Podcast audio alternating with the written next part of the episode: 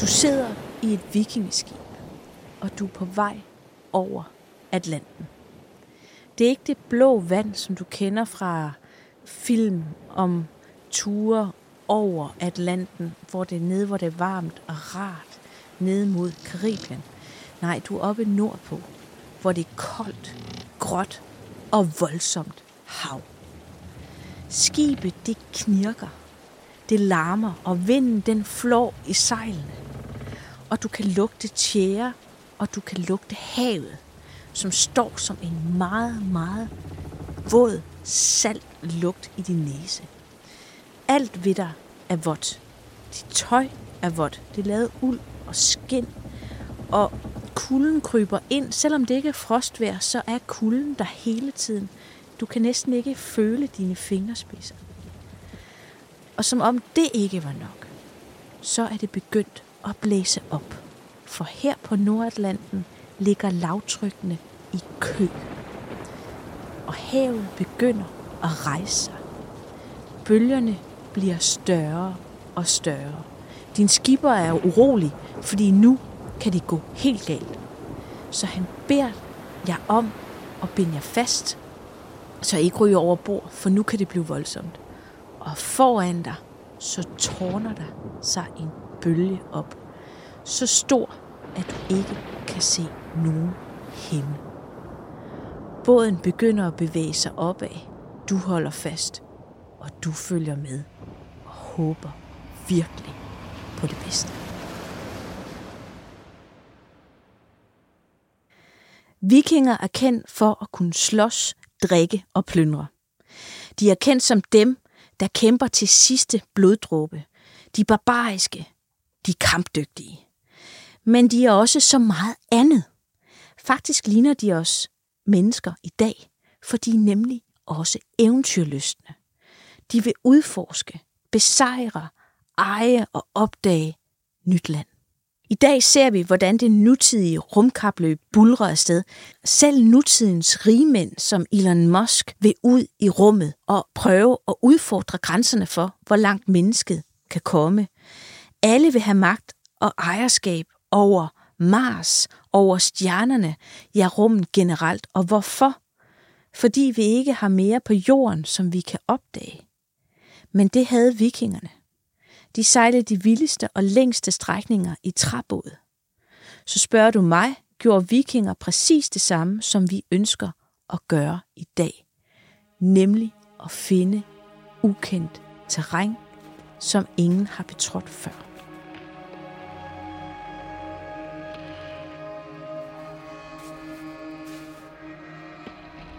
Velkommen til Varebergs Danmarks Historie. Mit navn er Jeanette Vareberg. Jeg er museumsinspektør, arkeolog og forfatter. Og i denne podcast vil jeg sammen med nogle af Danmarks dygtigste historikere, arkeologer og eksperter fortælle om de mest fascinerende ting i Danmarks historie, som du skal kende for at forstå det samfund, som du lever i i dag. Og denne sæson handler om vikinger. Du har jo nok lagt mærke til det, men sporene fra vikingerne er overalt. På din stryns lav på steg. Dansk fodbold merchandise, stoplyset i Aarhus, og ja, så udgør de en kæmpe del af vores populærkultur i dag. Og jeg selv, jeg er jo også ret vild med vikingerne. Ja, jeg har sågar skrevet en bog om dem. Men hvorfor? Hvorfor fascinerer de os så meget? Hvad var det for et liv, de levede? Og hvad kan de lære os i dag? Det er spørgsmål, som jeg i denne sæson vil prøve at svare på med de vildeste vikingehistorier, som jeg kan grave frem. Vi skal nemlig tilbage til en tid, som var fuld af eventyr, krige, venskaber og alliancer, som gik langt ud over landets grænser, og om banebrydende teknologier, som gjorde det hele muligt. Derfor vil jeg i denne episode af Varbergs Danmarks historie dykke ned i historien om Gudrid, en kvindelig viking, der krydsede Atlanten otte gange og gjorde fascinerende opdagelser undervejs. Og det skal du gøre os meget klogere på i dag, Jette Arnborg, du er seniorforsker her på Nationalmuseet, og så har du jo nærmest forsket i vikingernes rejser over Atlanten i en menneskealder. Velkommen til. Tak skal du have. Det er en forårsdag lidt efter årtusind. Rystende af sult og kulde sidder den unge gudride Torbjørnsdatter på et klippeskær i havet syd for Grønland. Og hun kigger efter skibe. Gudrid var på vej over Nordatlanten med et stort skib lastet med norsk tømmer til de grønlandske vikinger. Men farvandene heroppe nordpå er lunefulde, og under et voldsomt uvejr for et par dage siden kom skibet ud af kurs og støtte på et rev. Sammen med 14 andre skibbrudne forsøger Gudrid at holde modet oppe, selvom flere af de rejsende allerede har måttet opgive rejsedestinationen Vikingekolonien i Sydgrønland og er sunket med skibet ned i dybet. Men endelig får Gudrid øje på et langskib, der ganske uventet glider ud af togen. Håbet om redning stiger hos den forkommende unge kvinde, og hun begynder at huge og vinke for at fange kaptajnens opmærksomhed. Jette, det her det er en bid af Gudrids historie. Hun er omtalt i flere sagaer. Og det, du hørte her, er inspireret af sagaen med navn Grønlændernes saga. Kan du fortælle os lidt om, hvem Gudrid var? Gudrid, hun var, ja, hun var en kvinde, som en islandsk kvinde, som dukker op lige netop i den historie der, som øh, en person, som har, er på vej, som du også siger, fra Norge til, til Grønland. Og hun rejser med sin mand faktisk, for hun er norsk gift, og så lider de altså et skibbrud der. Hun er jo en ret speciel kvinde. Hvordan er det, altså hendes historie, hvorfor er den så speciel? Altså, den er vel speciel mest fordi, at den er fortalt. At den er skrevet ned. Og det er selvfølgelig specielt, at hun rejser, men det gjorde jo mange kvinder, altså fordi de flyttede jo for eksempel fra Island til Grønland, og der var jo både mænd, kvinder og børn med ombord på skibene.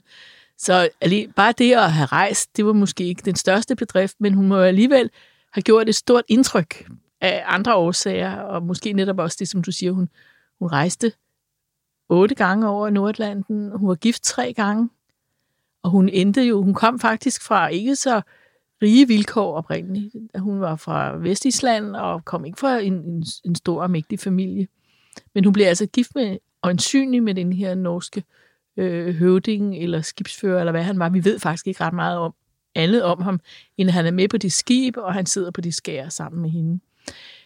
Og hun ender med at tage en tur til Rom også. Hun nøjes jo ikke med at rejse over Atlanten. Hun tager faktisk på pilgrimsfærd ned til Rom. Hun går hele vejen til Rom? Eller det hvordan? er jo, der står, hun tager på pilgrimsfærd, og det er jo på gåben formentlig. Jeg ved ikke, om man kunne blive kørt noget af vejen, men det var jo ned igennem Europa. Der findes et beskrivelse af fra 1100-årene for Island om, om turene ned igennem Europa, og det var jo god tur. Så det har hun, må hun have gjort jo. Det er en helt ekstraordinær kvinde, vi har med at gøre her. Ingen tvivl om det. Hun har været viljestærk og selvbevidst dame også sikkert. Altså hun vidste godt, hvad hun ville.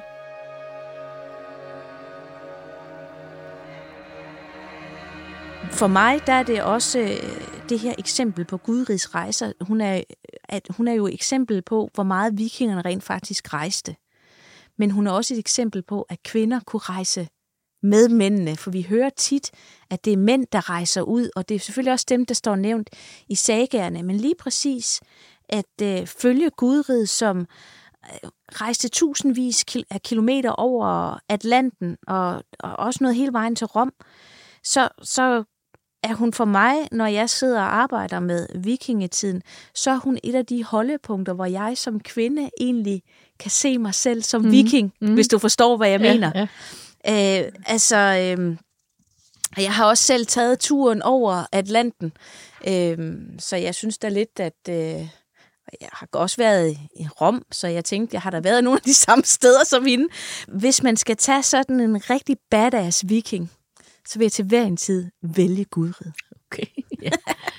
Jo, men hun repræsenterer jo på en eller anden måde alle de kvinder, som tog turen over. Nu, snakker vi specielt tog turen fra Island til Grønland, eller og måske også fra Norge til Island og til Grønland. Ja. For der var jo selvfølgelig andre, der gjorde det også. Fordi hvad er det for et fænomen, at Nordatlanten, det bliver jo faktisk en slags kolonier for, for Skandinavien og, og vel også øh, de britiske øer, eller hvordan? Ja, altså øh, man kan sådan nok se, hvad kan man sige, erobringen eller bosætningen af Nordatlanten, den sker sådan lidt i, i etapper. Øh, og det er vel, altså man, formentlig så starter man, eller den ældste bosætning er på Færøerne, og der kunne man jo godt fristes til at tro, at det nok er bosætter, som er kommet fra de britiske øer, fra de nordlige britiske øer. Så der er jo faktisk ikke ret langt fra Shetlandsøerne til Færøerne. Nej. Så man kan godt se det der hop, og så kan man ligesom sådan godt se, at okay, så er det næste hop Island, og det næste hop, det er så Grønland. Men om de alle sammen kom fra de britiske øer, det tror jeg ikke. Altså, der er givetvis også kommet nogen fra Norge. I hvert fald dem, der tog til Island. Øh, dem, der kom tog til Grønland, der ved vi faktisk fra isotopanalyser, at de må primært være kommet fra Island. Så, så det er sådan en successiv øh, bosætning, som sker. Og det, det, som jeg tror, der sker, er, at det øjeblik, at man kommer til Færøerne, og man begynder en sejlads. Færøerne, selvom de måske bosatte sig, de første bosætter, bosatte sig fra Shetlandsøerne måske, så var de jo af nordisk oprindelse. De var jo vikinger, som på et tidligere tidspunkt havde slået sig ned, og det var vikinger fra Norge, det ved vi fra, fra genetiske undersøgelser. Det var vikinger fra Norge, som tog over mod de britiske, nordlige britiske øer og de vestlige britiske øer og slog sig ned dels på hybriderne, Orkney og Shetland, og så den nordlige del af Skotland. Og, så de har haft kontakter tilbage til deres hjemland, som var Norge. Og det øjeblik, man begynder den sejlads, så lige så snart man begynder at sejle, så er der også nogen, der bliver blæst ud af kurs, og så ser man nyt land, og så undersøger man det. Og så begynder man måske, så har man set Island, så bosætter man sig på Island, så begynder der at være sejlads mellem Norge og Island, og så er der uværligt nogen, der bliver blæst ud af kurs og ryger længere vestpå. Vi kan se det, når vi kommer i middelalderen, hvor vi har nogle skriftlige beretninger. Så er de oplysninger, vi egentlig har, det er næsten altid, når der er skib, der bliver blæst ud af kurs. Og det sker altså faktisk ret ofte. Så det øjeblik, at man bosætter sig i Grønland, så begynder man i øvrigt at, at, at, at sejle mellem måske Norge, Grønland, Norge, Island, Grønland, Island, Grønland. Og så er der nogen, der bliver blæst ud af kurs, og så er vi sådan kommet et skridt længere vestpå til det næste, der kommer derude. Så det er nok den måde, det er foregået på. Og så har man jo kunne se, at det var jo ubeboet land. Færøerne var ubeboet, da de kom. Island var ubeboet, da de kom. Og den sydlige del af, af Grønland og, og i Vestgrønland, hvor, hvor de slog sig ned, det var også ubeboet på det tidspunkt, de kom. Der var ingen mennesker, så det var jo bare sådan set et tag øh, Gå i land, og så tage sig for retterne så, så godt man kunne. Så det er sådan en gradvis øh, bosættelse, hvor man nærmest sådan tager øhop undervejs. Det vil jeg mene, ja. For også hvis man kigger på, hvis man ser, ser på den nordlige del af de britiske øer, hvor du har de forskellige øer, og så fra Shetland, så er der jo faktisk en kilde, der siger, at øh, der er en munk, der sejler der op på to dage, hvis, hvis det er sommer, og, og, og sejl bliver fyldt på den rigtige mm. måde, så hvis, de, så, hvis det, vinden er i en rigtig retning, så tager det ikke mere end et par dage. Ja. Sådan en enkelt mand i en jolle, ja. der sejler fra ja. Shetland til Færøerne. Ja. Det er jo bindegalt. Ja, jeg vil ikke gøre det i hvert fald. men, men, men altså, jeg tror gerne på det. Altså, øh, fordi det er, og jeg tror, jeg ved ikke, men, men jeg mener faktisk, at i specielt vejr, så kan man næsten se Færøerne fra de yderste, nordligste øer i, på Shetlandsøerne. Altså, så man har vidst, der var noget derude. Men til gengæld, hvis man sejler, hvor det er toget, så, kan man, så ender man på Svalbard. Det er jo det. Og det er også det, der sker. Altså, ryger man et andet sted hen, og så bliver man opmærksom på, at der er noget andet andre steder. Og det er jo nok lidt den måde, at man har, har opdaget de nye lande. Men hvad er det så, der driver dem? Hvorfor vil de så afsted? Altså, hvad er det, der skubber dem ud? Fordi vi er jo enige om, at de her rejser, de foretager, de er jo ikke ufarlige. Altså, man, man risikerer jo skibbrud. Altså, det er jo en reel risiko, hver gang du sejler ud. Selvom det er godt vejr, og du tænker, mm. det her bliver en dejlig tur, så er det ikke sikkert, det ender sådan. Nej. Men hvad drev dem? Altså, der kan være flere årsager til, at de, at de tog afsted. Der er jo flere årsager til, at folk i det hele taget flytter sig. Altså, det kan jo være øh, umulige forhold der, hvor de er. Men det virker ikke lidt som om, at det er det, der er sket i vikingetiden. Det er ligesom nogle andre ting. Og jeg vil nok tro, at i hvert fald for både Færøernes og Islands vedkommende, det er nok i høj grad muligheden for at få land og få jord. Simpelthen altså man kunne simpelthen etablere sig og få nogle store gårde. Hvis man var en, en mindre høvding eller en, en bonde øh, på Shetlandsøerne, øh, der sad der for eksempel og måske lidt så spændende godt jord og sådan noget. Hvis man lige pludselig fik muligheden for at tage en masse lækkert jord ind som op på, på Færøerne, hvor der, altså, så var det måske et, et bytte værd, så at sige, at man flyttede ud. Så jord har nok betydet rigtig, rigtig meget for de her mennesker. Det var jo, jord var jo statussymbolet. Jo mere jord, jo rigere var du. Det var jo den sociale indikator, den lå jo ligesom i, dit, i ejerskabet til jord.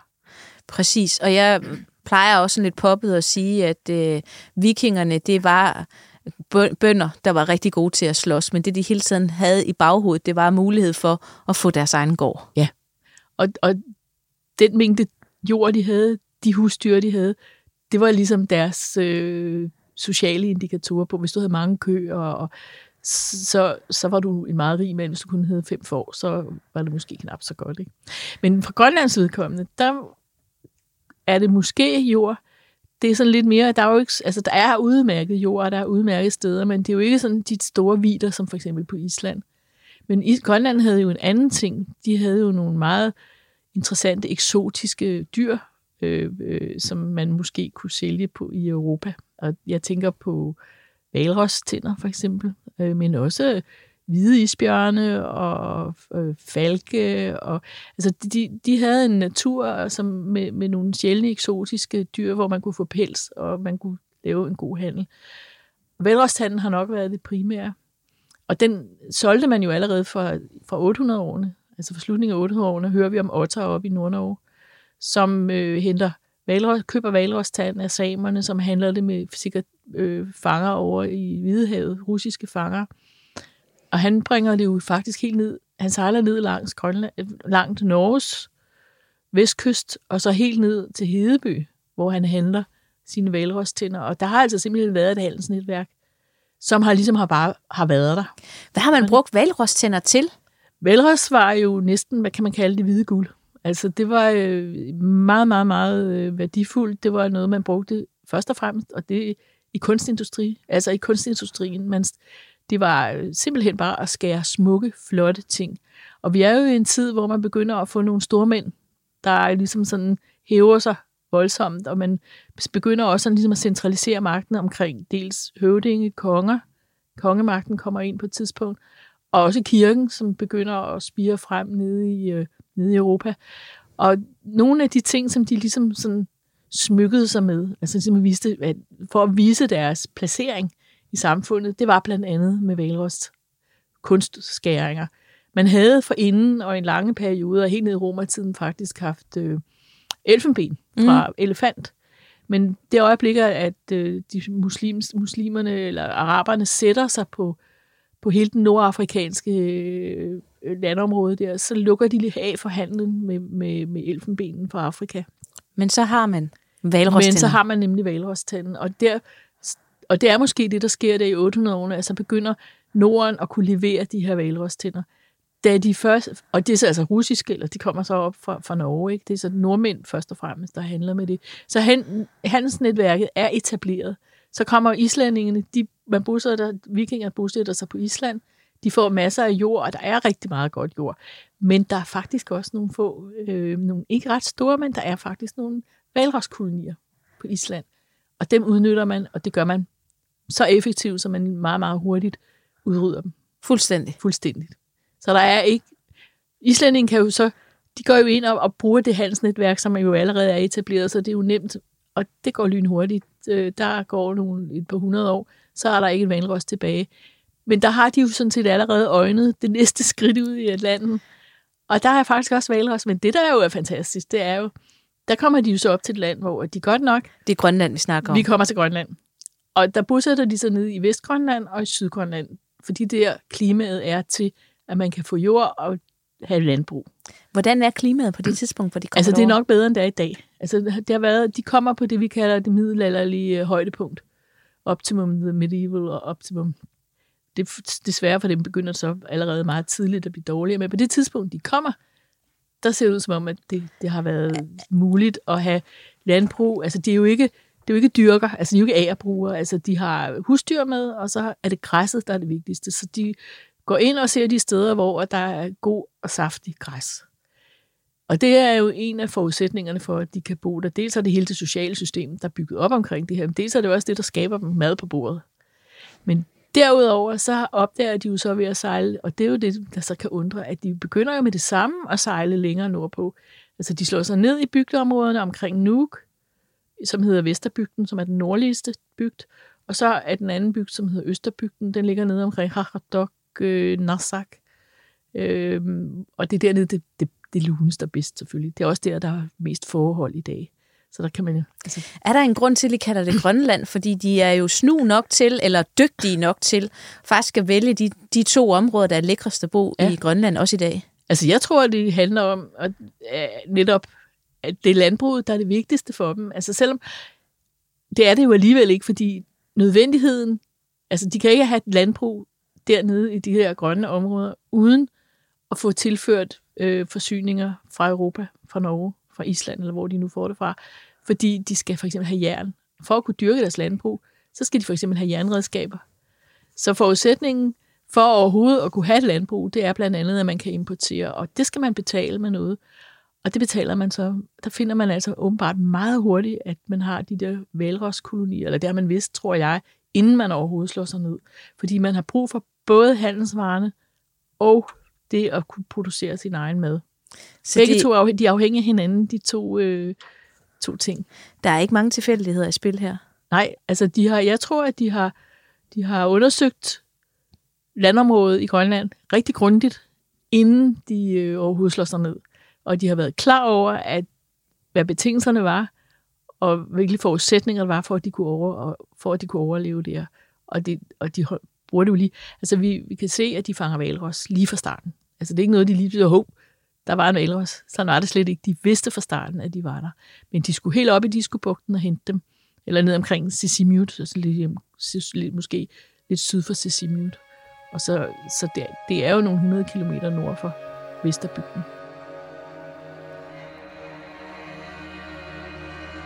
Det er sådan, Grønland ser ud, og nu skal vi jo så tilbage til Gudrid.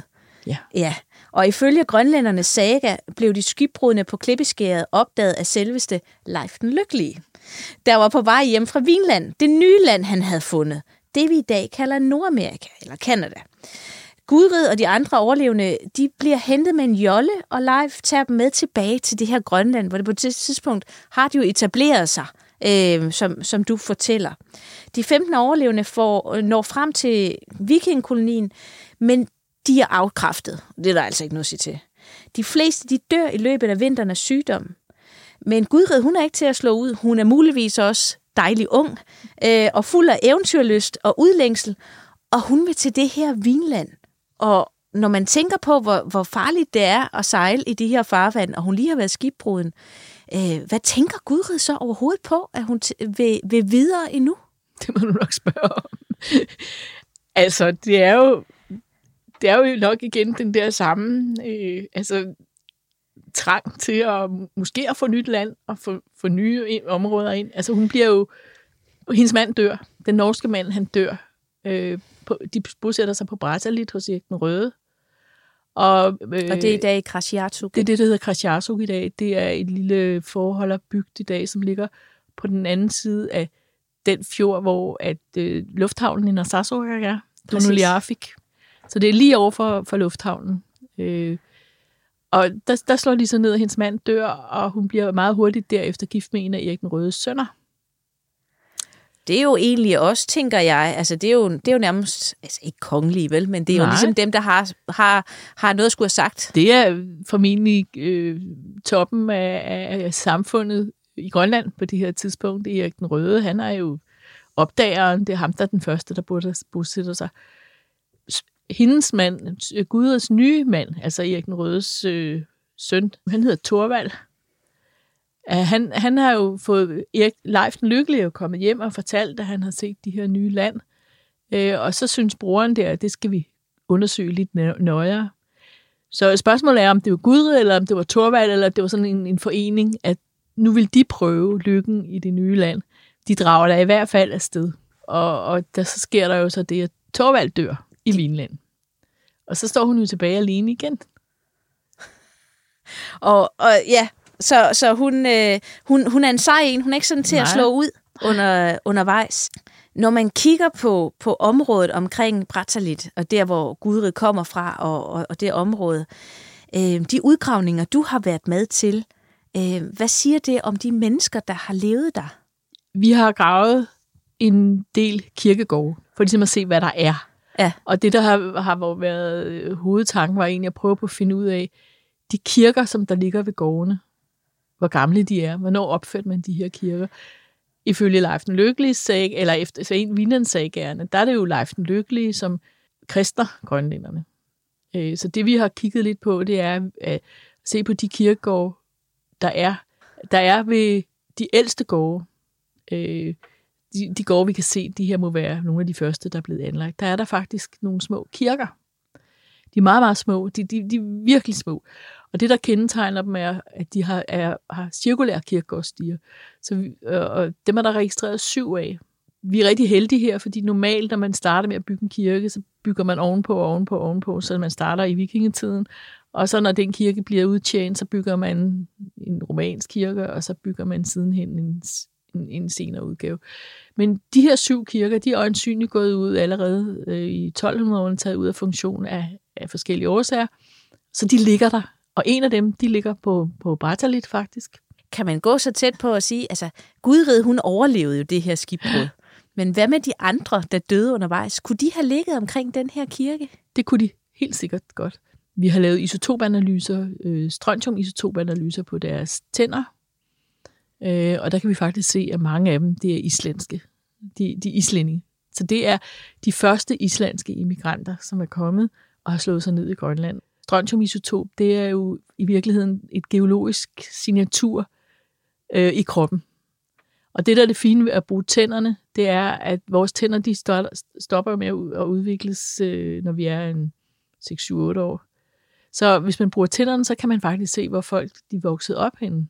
Slags, en slags GPS i et Det er sådan en lille øh, geologisk GPS i kindtanden, der fortæller, hvor du voksede op. Hvis du derimod så laver det på dine knogler, dem er der jo større omsætning i, du vokser, og så kan du faktisk se, hvor du er død. Så man kan faktisk ah. få sådan en livshistorie på folk, hvor de er født, eller ikke, ikke så, man kan jo ikke sige, hvor de er født, men hvor de er opvokset i hvert fald, og så hvor de dør, hvor de har været de sidste år af deres levetid.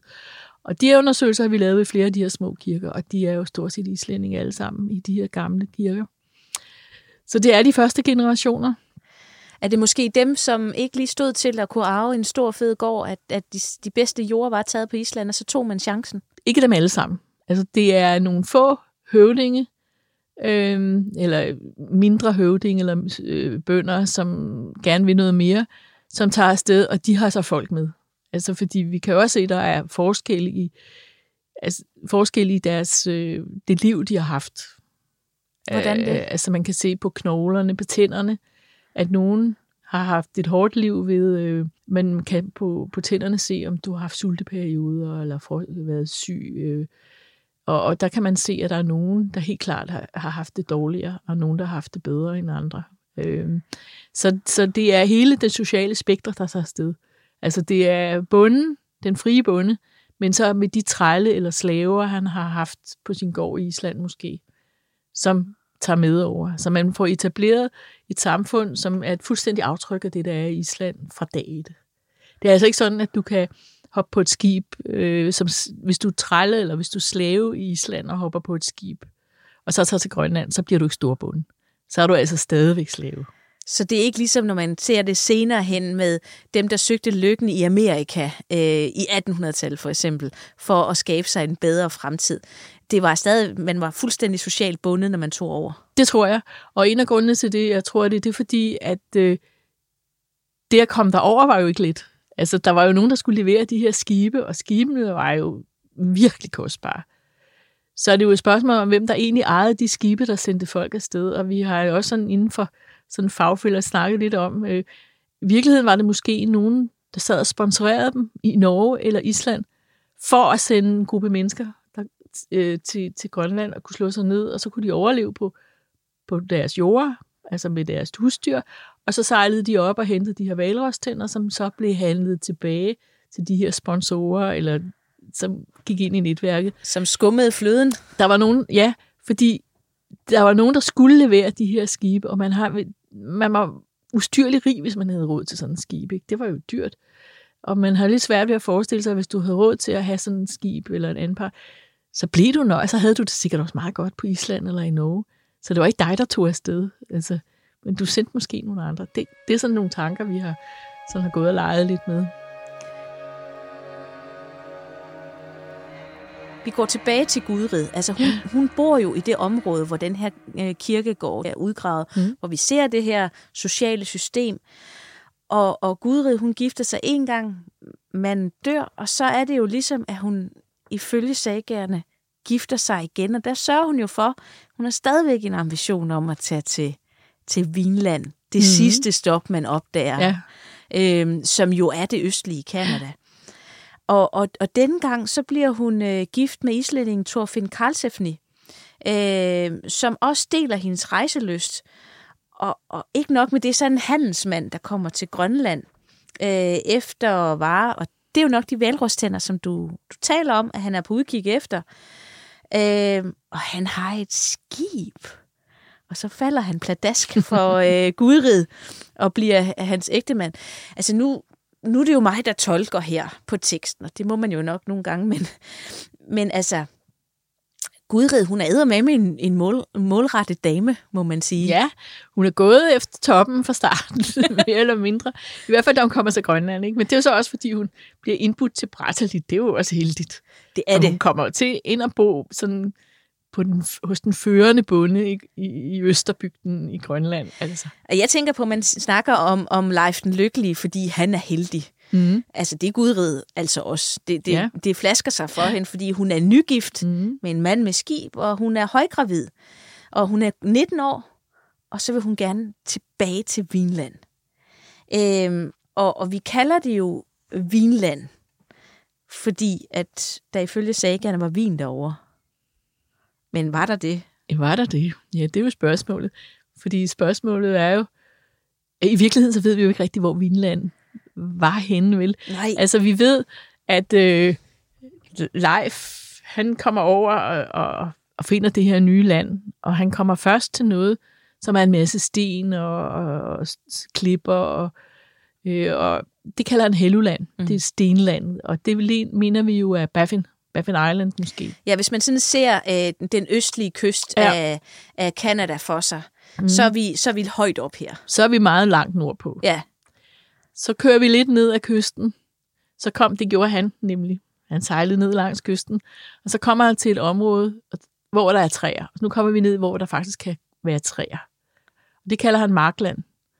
Og det mener vi er identisk med nutidens Labrador. Og det er jo sådan inde der bagved Newfoundland. Altså. Og så kører han, sejler han videre sydpå jo, øjensynligt. Eller måske op i Lawrence-floden. ja altså Labrador, hvis man ser på, kan, øh, på Canada, ja. det er et område i Canada, der ja. ligger ud til, til Labrador Sea, ja. altså Labradorhavet. Ja. Og hvis du så sejler længere ned, eller måske ind i bugten og ind i fjorden der, så, så kommer de til et land, som jo beskriver, altså en bibelsk beskrivelse i virkeligheden, ikke? med mælk og honning og vindruer og, Men de er meget begejstrede. De er meget begejstrede. og det kalder de Vinland. Problemet er lidt, at det har været svært at identificere det, måske blandt andet på grund af det med vin, men der gror jo faktisk glim, øh, vindruer i, ind i øh, Lawrence-floden. Altså, jeg har da drukket kanadisk vin, som smager ganske glimrende. Så vil jeg bare sige, at øh, altså, nu er Bibelen jo eviggyldig, så øh, det kan jo godt være, at det passer med, at de har fundet noget vildt vin der. Ja, altså, det er jo ikke utænkeligt, fordi de, de er jo på, altså, de er jo, det er ligesom, de tager jo ikke over for, har man indtryk af, at slå sig ned her. De er over at afsøge, om det er noget, vi skal slå os. Skal vi bo her? Altså, så det er jo ikke en, en, en immigrantskib, der tager afsted Ikke i første omgang. i første omgang her. De er ude, de er på eventyr. Og der kan man jo sige, der er det jo ret imponerende, at Gud er med, fordi der kunne man forestille sig, at det først og fremmest var mændene, der, der tog den del af, af, af turen. Ikke? Og Og så kom kvinderne. Og så hun jo, ja, fordi der går jo, de sejler om sommeren, om efteråret, så føder hun en søn. Og det første, altså sammen med Karlsefni, så organiserer hun tre skibe med søfolk og forsyninger, som stævner ud im- imod øh, ja, det nye land, Vinland. Mm. Vi ved ikke, hvor det er. Øh, og, og de tager afsted omkring i juni måned, hvor, hvor havet ikke er fri for is, men der er mindst is. Øh, det begynder at forsvinde. Øhm, og så sætter de jo sejl mod et havområde, som både er øhm, øhm, ret voldsomt. Der er jo, selvom der ikke er, de sætter afsted, fordi isen begynder at forsvinde, men der er stadigvæk is. Altså is, både isbjerge mm. og mindre stykker is, som smelter isbjergene, det er dem, som man kalder growlers, dem man ikke kan se så godt, der ligger. Øh, så der er jo rigtig meget at, at være bekymret for. Og jeg har... Øhm, bemærket, at i det, der hedder Labrador, Labrador Sea, cirka 250 sømil ud fra Newfoundlands kyst, altså der, hvor, hvor øh, vores heldinde, hun sejler højgravid igennem, der er så sent som øh, i 15, omkring 15. 16. februar i år, der gik der altså en, et, et fiskefartøj fra Spanien ned i det område, hvor, hvor, hvor knap halvdelen af besætningen mm. altså omkom. Så det er jo et voldsomt hav, hun sejler ud i. Og der er jo sikkert rigtig, rigtig mange, der ikke øh, overlever det. Altså, hun har været heldig, fordi jeg tror, at der må være virkelig mange øh, vikingskib, som er forsvundet. Og det er jo næste, det er jo også, hvordan de finder vej på vej over det her hav. Fordi man kan sige, øh, sådan den der øhopning op mod mm. Island, altså der, der er man alligevel, der er afstanden jo ikke så store, og vilkårene ikke så voldsomt andet end, hvis man driver rundt, så kan man være heldig at ende tilbage i noget, der ligner mm. Europa igen. Men derover altså det er jo et stort stykke, de skal tage, tage over, og hvis man bare sådan sejler en øh, 6-8 knop eller sådan noget, så vil de jo tage over en uge, men de var jo nogle gange en måned om at finde der over. Ved vi noget om, hvordan de har fundet vej? Altså, vi har jo nogle få for, måske formodninger, eller, eller har tolket nogle fund, som, som måske er, har været brugt som navigation. Der er fundet i, nede i Østerbygden en lille rund skive, eller halvdelen af en lille rund skive, som måske er del af et kompas. Et solkompas, ikke? Ja. Det her solkompas, det er jo i virkeligheden, hvor man har en retning, man ved, hvor nord er, det markerer man, og så Ja, det markerer man på skiven. Man på har. skiven, ja. ja. Og så er der nogle takker ud, og så mm. har man en lille spids, der stikker op på skiven. Altså skiven mm. holdes vandret, og så har man sådan et skæfte, man holder med i sin hånd, så mm. at man kan holde den lige. Og så er der en lille, en lille spids, der Som en solur. Ja, hvor man så har indtegnet, hvor so, solens mm. bane er på den her breddegrad, man er. Og så kan man ved at vinkle den her skive, så kan man finde et punkt, på den her øh, øh, sol øh, horisontbue, og så kan man sige, at man skal sejle måske i nordvest, eller man skal sy- mere sydvest, så kan man simpelthen se, hvor nord er henne øh, på sin skive, i forhold til, hvor spidsen markerer på mm. den der lille mm. bue. Og den er, den er svær at forklare, men den er faktisk let at bruge, når man ved principperne. Mm-hmm. Problemet er bare, at solens bane ændrer sig fra uge til uge, så man skal sådan set fra, fra hver uge lave en ny horisontbue. Men det passer jo egentlig meget godt med, hvis man starter i Norge og ender, så, så passer det med en uge imellem, mm. hvis man sejler okay mm. afsted. Så, så man skal lave den specielt for lige præcis den tur, man skal ud på, mm. så, så virker det. Ja. Og jeg har selv brugt det. Så, øhm, og jeg fik, jeg fik også i den rigtige retning. Vi snød lidt og kiggede på en kompas også, fordi jeg er glad for, at jeg ikke var viking og skulle uh, kun stole på det. Mm. Så, så det er muligt, at de har brugt det, og det er muligt, at de har kunne bruge solen, fordi i virkeligheden, når man sejler på Nordatlanten om sommeren, så er det stort set det, man kan se. Og det kan man jo faktisk se sådan i mange timer i døgnet. Det kan man. Altså, der er jo stort set ikke... Øh, øh, der er stort set ikke noget tidspunkt, hvor, mm. hvor der ikke er lidt lys. Mm-hmm. Altså, jeg har jo siddet øh, og, og tænkt, at de måtte have jo brugt stjernerne. Og så på et tidspunkt, så sad jeg ude på Nordatlanten klokken 1 om natten, i, og solen sollys, sollys og tænkte, jeg kan ikke se stjerner. Nej, det, der er meget sol på. Men der må have været nogen, der må være røget ud af kurs på et tidspunkt og se det, for ellers har man jo ikke vidst, hvilken retning man skulle, så det er, hvis man, men det er muligt. Det er muligt. Altså, det er svært at sige. Øh, og en anden ting, det er jo så den der solsten, som vi også snakker om, men den har vi jo ikke engang fundet arkeologisk der har vi to saga-skrifter, som omtaler en islandsk øh, kvartsten, øh, som kan gennembryde lyset på en speciel måde, så man faktisk selv i tog kan se, hvor solen står på himlen. Let tog. Altså, Let tog, ja, det er og, klart, hvis det er sådan en også, tyk... Øh, ja, hvis det overskyder samtidig ja, så, med. Altså, det, det kan man ikke, men man nej. kan se en, en, ja. en retning okay. med det. Og det er i hvert fald noget, som man, man ved, at piloter har brugt det på flymaskinerne. Der man, har der faktisk været nogen, der har haft de der små sten og prøvet dem, og åbenbart haft nytte af dem, og det var måske også en mulighed. Men ellers så, øh, så skriver man jo i hvert fald i kilderne, de skriftlige, få skriftlige kilder, vi har, som ligesom beretter om sejlæserne, så går det jo meget på, at de har været fantastisk dygtige til at læse havet, hvordan man så læser havet, men også hvilke dyr og, og der var, og hvordan de fløj på himlen, fuglene. Og, så der har været sådan en masse, sikkert en masse tegn, som de her mennesker kendte til, som vi ikke ved i dag, fordi så. de ikke er skrevet ned. Man har ikke haft et kort, men til gengæld har man sådan kun nogle ramse sikkert med landkendinger. Sådan noget og, lignende, ikke? Og hvor altså, der var mange valer, ja. og hvad for nogle fugle, ja. der fulgte med. Ja, og, sådan noget kunne jeg forestille mig. Men altså, vi ved, de kan navigere og så videre, men vi kender jo ikke præcis Gudrid og Karlsefnis rute. Øh, men vi formoder, at de har et, et, et stop på Newfoundland, hvor Leif den Lykkelige måske har bygget nogle huse. Vi ved jo ikke præcis, øh, om det er det, vi har fundet, fordi de har jo ikke skrevet deres navn nogen steder. Det ville være rart, hvis der var et af de huse, man fandt i øh, Amerika, at der så stod gudrid med runer på et eller andet. Ja, det har de ikke fundet endnu. Men, men hvad for nogle bopladser har vi så spor af i Newfoundland, når jeg nu ikke kan få min gudrid stav? Vi har en boplads. Okay. Øh, som er viking, øh, noget vikinger har bygget. Det der i sagerne, øh, der benævnes det Leifs boder. Og så tænker man altså faktisk lidt på sådan nogle små huse med en tørrevæg og måske et teltdu over. Altså så ikke noget stort.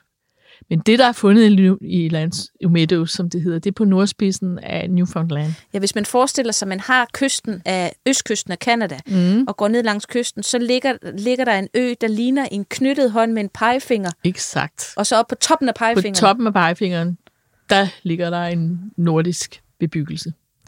Men det, der er lidt mærkeligt ved den, eller det, der gør den lidt anderledes i forhold til i hvert fald i sammenligning med Grønland, det er, at det er kun bolighuse, og så nogle værksteder.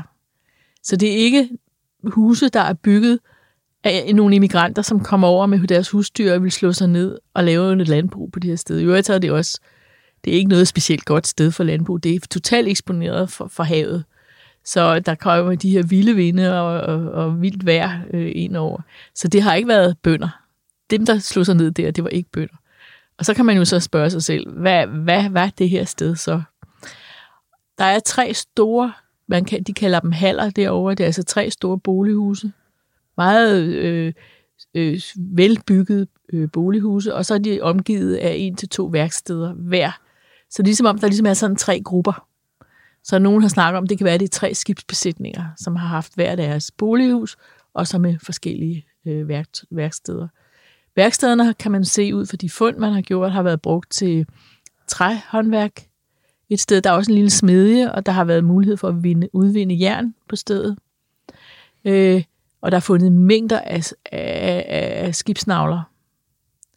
Så en af de teorier, er, som er, er, er lagt frem, er, at det her kan godt have været nogen, der er taget over og har tænkt, at her har, nu laver vi en god og solid base for at komme videre rundt i det her herlige land, hvor at vinen gror, og, og laksen springer i elvene. Og, øh, så man laver altså sådan tre meget velbyggede huse, og så kan man sejle over fra Grønland for eksempel, og de har kunnet udvinde jern, som man ikke kunne i Grønland. Altså det skulle man importere udefra. Og så har man en repareret skib, og så har man måske sejlet op og ned langs Amerikas østkyst på rekognosceringsture. Men altså, Gudrid ifølge den her saga, så er hun jo i, øh, i det nye land, ja. i uh, tre år og føder ja. en søn Snore ja. og går på opdagelse. Uh, bor hun så et andet sted? Nej, altså hvis, hvis vi skal sige det i det sted, altså hvis, hvis vi nu siger land som et rent faktisk, fordi det er det eneste, der er fundet indtil videre, men man kan så sige, det er jo et kæmpe område, vi snakker om. Ja. Så der kan jo være, der er mere. Altså, der kan det være, må vi håbe. Det kan jo være, at hvis man tager over og leder efter, så finder man måske det der hus, hvor der står Gud på, på døren.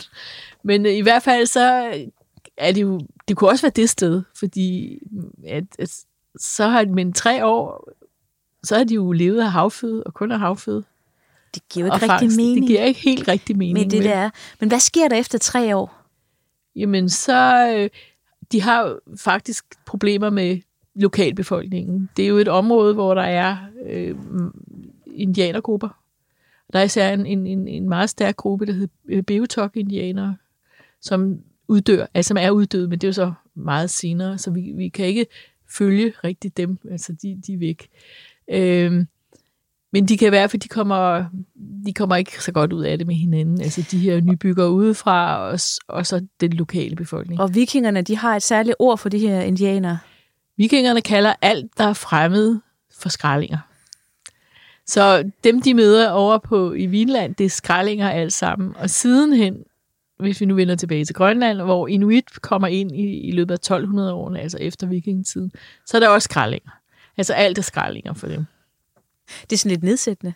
Ja, det, det er der nogen, der mener, fordi de tolker ordet som at være en, sådan en lille svikling. Øh, og det ved jeg, jeg, jeg ved ikke, om det er den rigtige tolkning af ordet, men i hvert fald er det det, de kalder dem. det er det, de kalder dem, ja. Men hvad, altså, de møder dem her, og, men så bliver de smidt ud?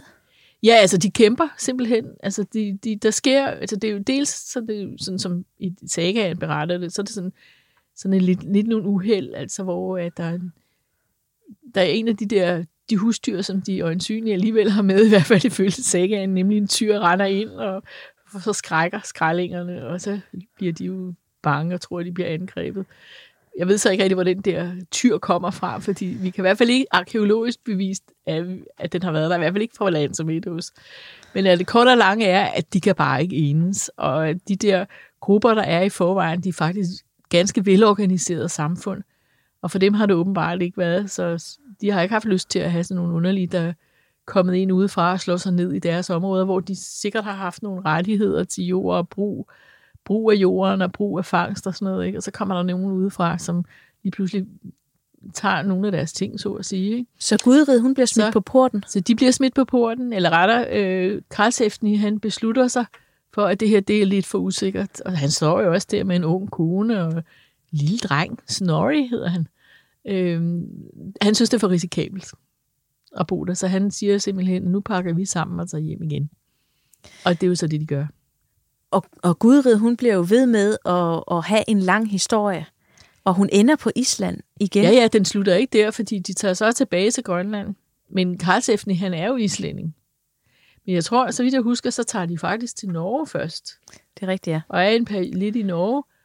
Og så har han jo fyldt, altså Karlsefni har jo fyldt sit skibe med alle de mest utrolige ting fra, fra det der nye land, Vinland.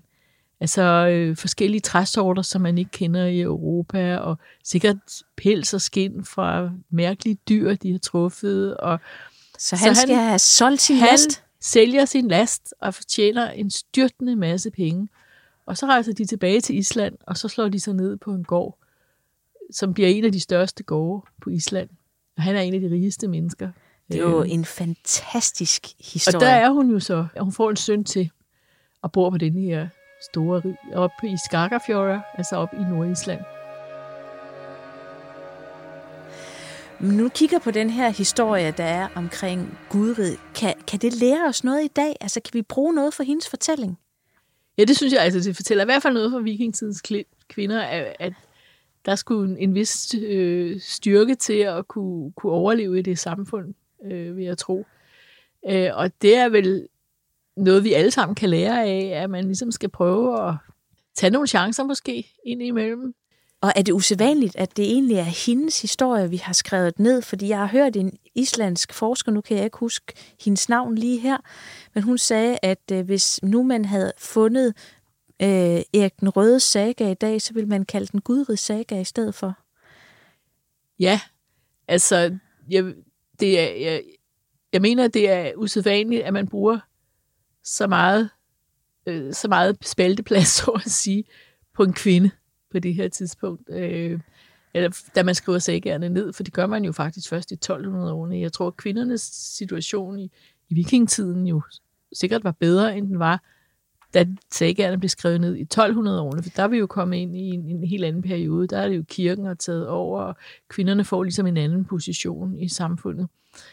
Og alligevel så er det hende, man fokuserer på. Og det er Hun også var hendes, uomgængelig simpelthen. Ja, og det er hendes efterslægt. Altså det er jo også det, der er lidt interessant. Eller det vil sige, det er hendes og Karlsefnis efterslægt, der beskrives.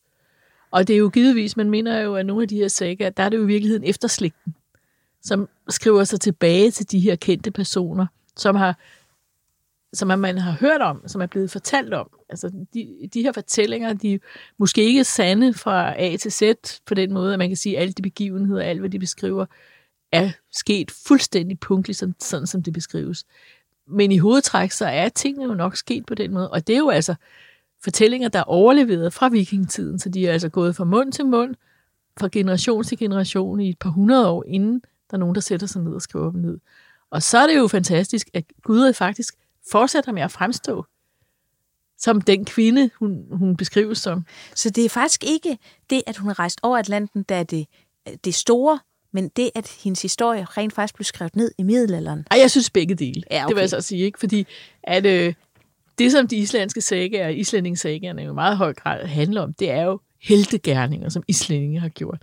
Altså selvom det handler lidt om Grønland, så er det jo i virkeligheden islændingens øh, heltmodige øh, oplevelser, der, som man fortæller om, når man sidder derhjemme de mørke vinteraftener på Island på gårdene og fortæller historier. Så er det bedste fars, oldefars, tip tip oldefars historie, man fortæller. Oldefars, tip oldefars. Og så er altså også Gudrids.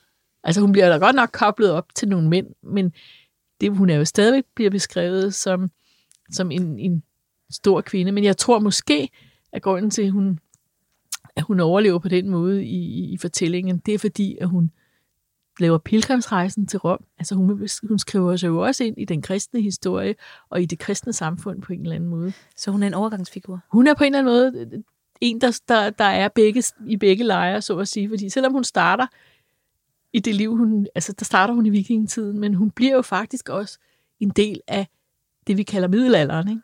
hvor at vi får kirken ind, og hun bliver der står jo, hun bliver nonne, og hun tager den her tur til Rom. Det er jo, altså hvis hun virkelig har gjort det, det er jo fantastisk. Det er Gået det. en tur til Rom, ikke? Vi tænker, vi går lige en tur til Rom. Øh, så det er jo den her kvinde, som ligesom, som ligesom er i to, to forskellige samfunds øh, sammenhænge på andet. Og, og det, der er så fantastisk ved hende, det er jo netop, at, at hun tager de her rejser. Nu i starten, der nævnte jeg sådan nogen som Elon Musk, der, der tager de der ekstra skridt ud i, øh, i, i rummet. Men, men her, der har vi altså en, en kvinde fra øh, vikingetiden, som tager på den ultimative opdagelsesrejsende. Og i dag, der snakker vi rigtig meget om at tage på eventyr og tage ud og rejse øh, og opdage nye steder, og vil gerne hylde dem, der ligesom tager afsted. Og, og der synes jeg ligesom, at, at Gudrid, hun er et fantastisk forbillede, fordi at hun, hun tog den her rejse, og man snakker om, at kvinder, de skal blive hjemme og passe børnene. Hun var eddermame med højgravid, ja. da hun satte sig ud over Atlanten. Så hvis man har brug for at spejle sig i fortiden for at tænke, kan jeg nu klare mm. det her som ung kvinde og ung mor, så kig lige på Gudrids ja. historie. Hun er mindst lige så sej som øh, Elon Musk og alle de andre, der prøver at afprøve, øh, ja. afprøve grænser. Og det er måske det, vikingetiden også godt kan minde os om, at før at, at middelalderen lukkede sig omkring et fastlåst system mellem mænd og kvinder, så gav de her liv på kanten, som Island og Grønland mm. var, også plads til de helt store kvindeskæbner. Tusind tak, fordi du ville være med mig i dag, Jette. Det var en kæmpe fornøjelse. Det glæder mig at høre. Mit navn er Jeanette Varberg, og du har lyttet til Varbergs Danmarks Historie, produceret af Jula Brunse for Vores Tid og 24-7. Tilrettelagt og produceret af Luna Lam og Nikolaj Sørensen. Redaktør er Lukas Francis Klaver. En særlig tak til Jette Arnborg, der er seniorforsker her på Nationalmuseet og ved alt om vikingerne på Grønland. Vi har brugt tekst skrevet af Bjørn Bøjsen. Tusind tak for dit input. Find podcasten på 247.dk, vorestid.dk eller der, hvor du, kære lytter, normalt finder dine podcasts.